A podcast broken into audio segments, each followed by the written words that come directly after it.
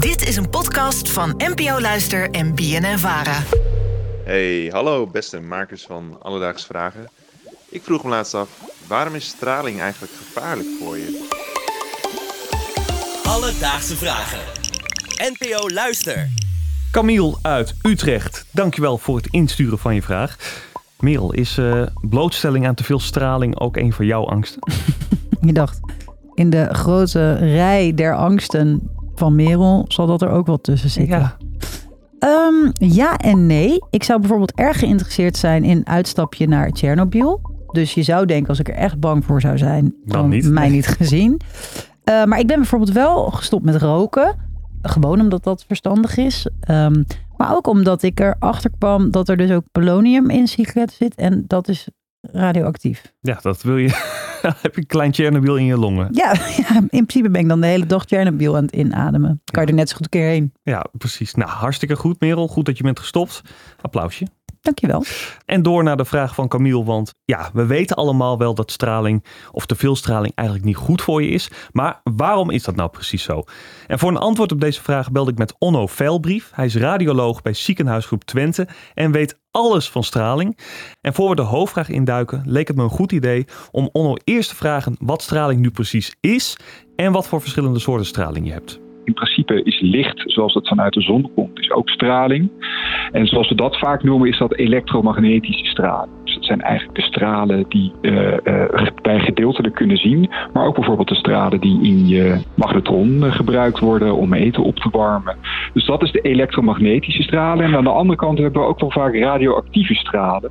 En radioactieve stralen die eh, kunnen deeltjes zijn, dus uit een kern of een elektron. Maar die kunnen ook eh, eh, vanuit de, de elektromagnetische kant komen. En dan kom je echt bij de röntgenstralen, kom je dan uit, bij de gamma-stralen. En binnen daarin kan je dan weer kijken van wat is er dan gevaarlijk voor de mens? Of wat is er dan gevaarlijk voor de omgeving? Of wat, wat voor energie kan het overdragen? Eh, en dan heb je het vaak over ioniserende en niet-ioniserende stralen. Waarbij de niet-ioniserende stralen dan van de zon zijn. En op het moment dat het dan heel veel energie kan overdragen... en bijvoorbeeld een atoom of een molecuul kan wijzigen... dan noemen we het ioniserende stralen. En dat is dan waar we vaak over praten als we het hebben over eh, stralingsrisico's. Nou, Merel, ongelooflijk veel stralingssoorten hebben we gehoord. Ontzettend. ik ben ook helemaal de draad een soort van kwijt. Maar dat komt niet omdat hij het slecht uitlegt. Maar dat is gewoon toch weer dat middelbare schooldrama van vakken waar ik niks van begrijp. Nee, het is een soort stralingception. We gaan steeds dieper in, zo klonk het. Eh, Ja. Maar belangrijk om te onthouden, die ioniserende straling, die kan dus gevaarlijk voor ons zijn. En daar gingen we natuurlijk naartoe. Van waarom dan? Als we het dan over ioniserende stralen hebben, dan heeft het dus de mogelijkheid om eh, atomen te wijzigen, te ioniseren, zoals het zo mooi heet. En dat betekent dat, dat, dat je daarmee moleculaire structuren eigenlijk kan kapotmaken. En binnen ons menselijk lichaam gaat het dan met name vaak om snel delende dingen. Dus waar we dan heel bang voor zijn, is vaak het DNA, dus wat er in onze celkern zit. En wat ervoor zorgt dat cellen eigenlijk kunnen delen en eiwitten kunnen aanmaken. En als daar dan dingetjes in kapot gaan, dan zorgt er ervoor dat er kleine foutjes in kunnen ontstaan. Nou, zoals ik al zei, dat kan ook gewoon gerepareerd worden. Maar als dat heel vaak gebeurt en in je hele leven nog meer gebeurt, kunnen allerlei foutjes op elkaar gaan stapelen. En ja, dan loop je inderdaad een risico eh, op de langere termijn voor kanker bijvoorbeeld. Dit snap ik dan weer wel. Dat heeft misschien dus met mijn eh, radar voor angst te maken. Eh, kanker wordt er vaak aan gekoppeld. Dus dat Klopt. is geen, geen nieuwe info. Dat komt vanwege dan die ongezonde celdeling. Ja, precies. En het is belangrijk om te vertellen dat eigenlijk worden wij ons hele leven lang worden wij blootgesteld aan straling. Het is er gewoon. Ja. Het is er gewoon, ja, kun je weinig aan doen. Ehm, en eigenlijk in de meeste gevallen kan je lichaam daar prima mee omgaan. Dat vertelde Onno ook. eh, we zijn, ons lichaam is er wel zo op geprogrammeerd dat we het kunnen handelen. Maar ja, als je dus te veel, te lang eraan wordt blootgesteld, ja, dan kan het wel nadelige gevolgen hebben. Die hij zojuist beschreef, dat ja, de cellen in je lichaam eh, verkeerd kunnen delen Hmm. en je ja, mutaties kan ontwikkelen, zoals bijvoorbeeld kanker. En te veel straling, moet ik dan meteen dus denken aan zo'n Tsjernobyl of een soort van kernbomsituatie? Of zijn er ook andere eh, manieren of momenten waarin er ineens heel veel straling vrijkomt? Nou, wat jij net noemde, daar gaan we het zo over hebben. Maar wat je vaak in de praktijk ziet, is dat het opbouwt over de jaren. Dus dat jij in bepaalde situaties met straling in contact komt, eh, wat misschien voor één keer niet erg is, maar als je dat jaar op jaar op jaar gebeurt, dan kun je dus die klachten ontwikkelen.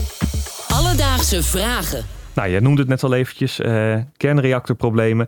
Ik uh, leg het ook Onno eventjes voor, want laten we ja, die stralingblootstelling even tot extreme opvoeren. Stel je bent in een kernreactor en er is een ontploffing en je staat tot je enkels in het radioactieve goedje.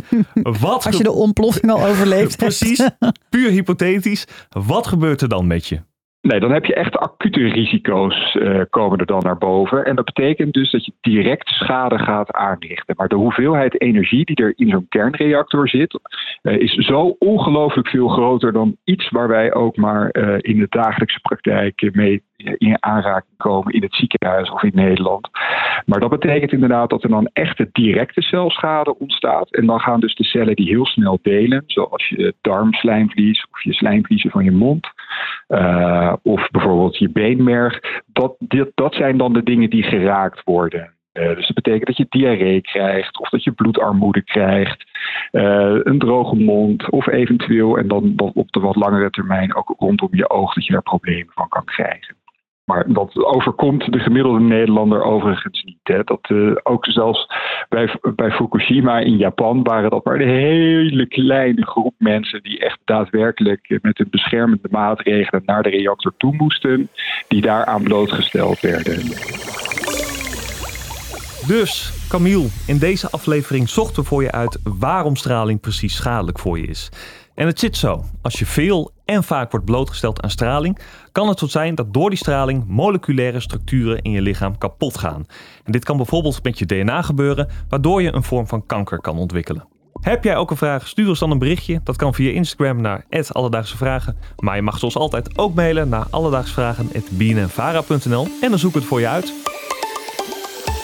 Alledaagse Vragen. NPO Luister. BNN Vara.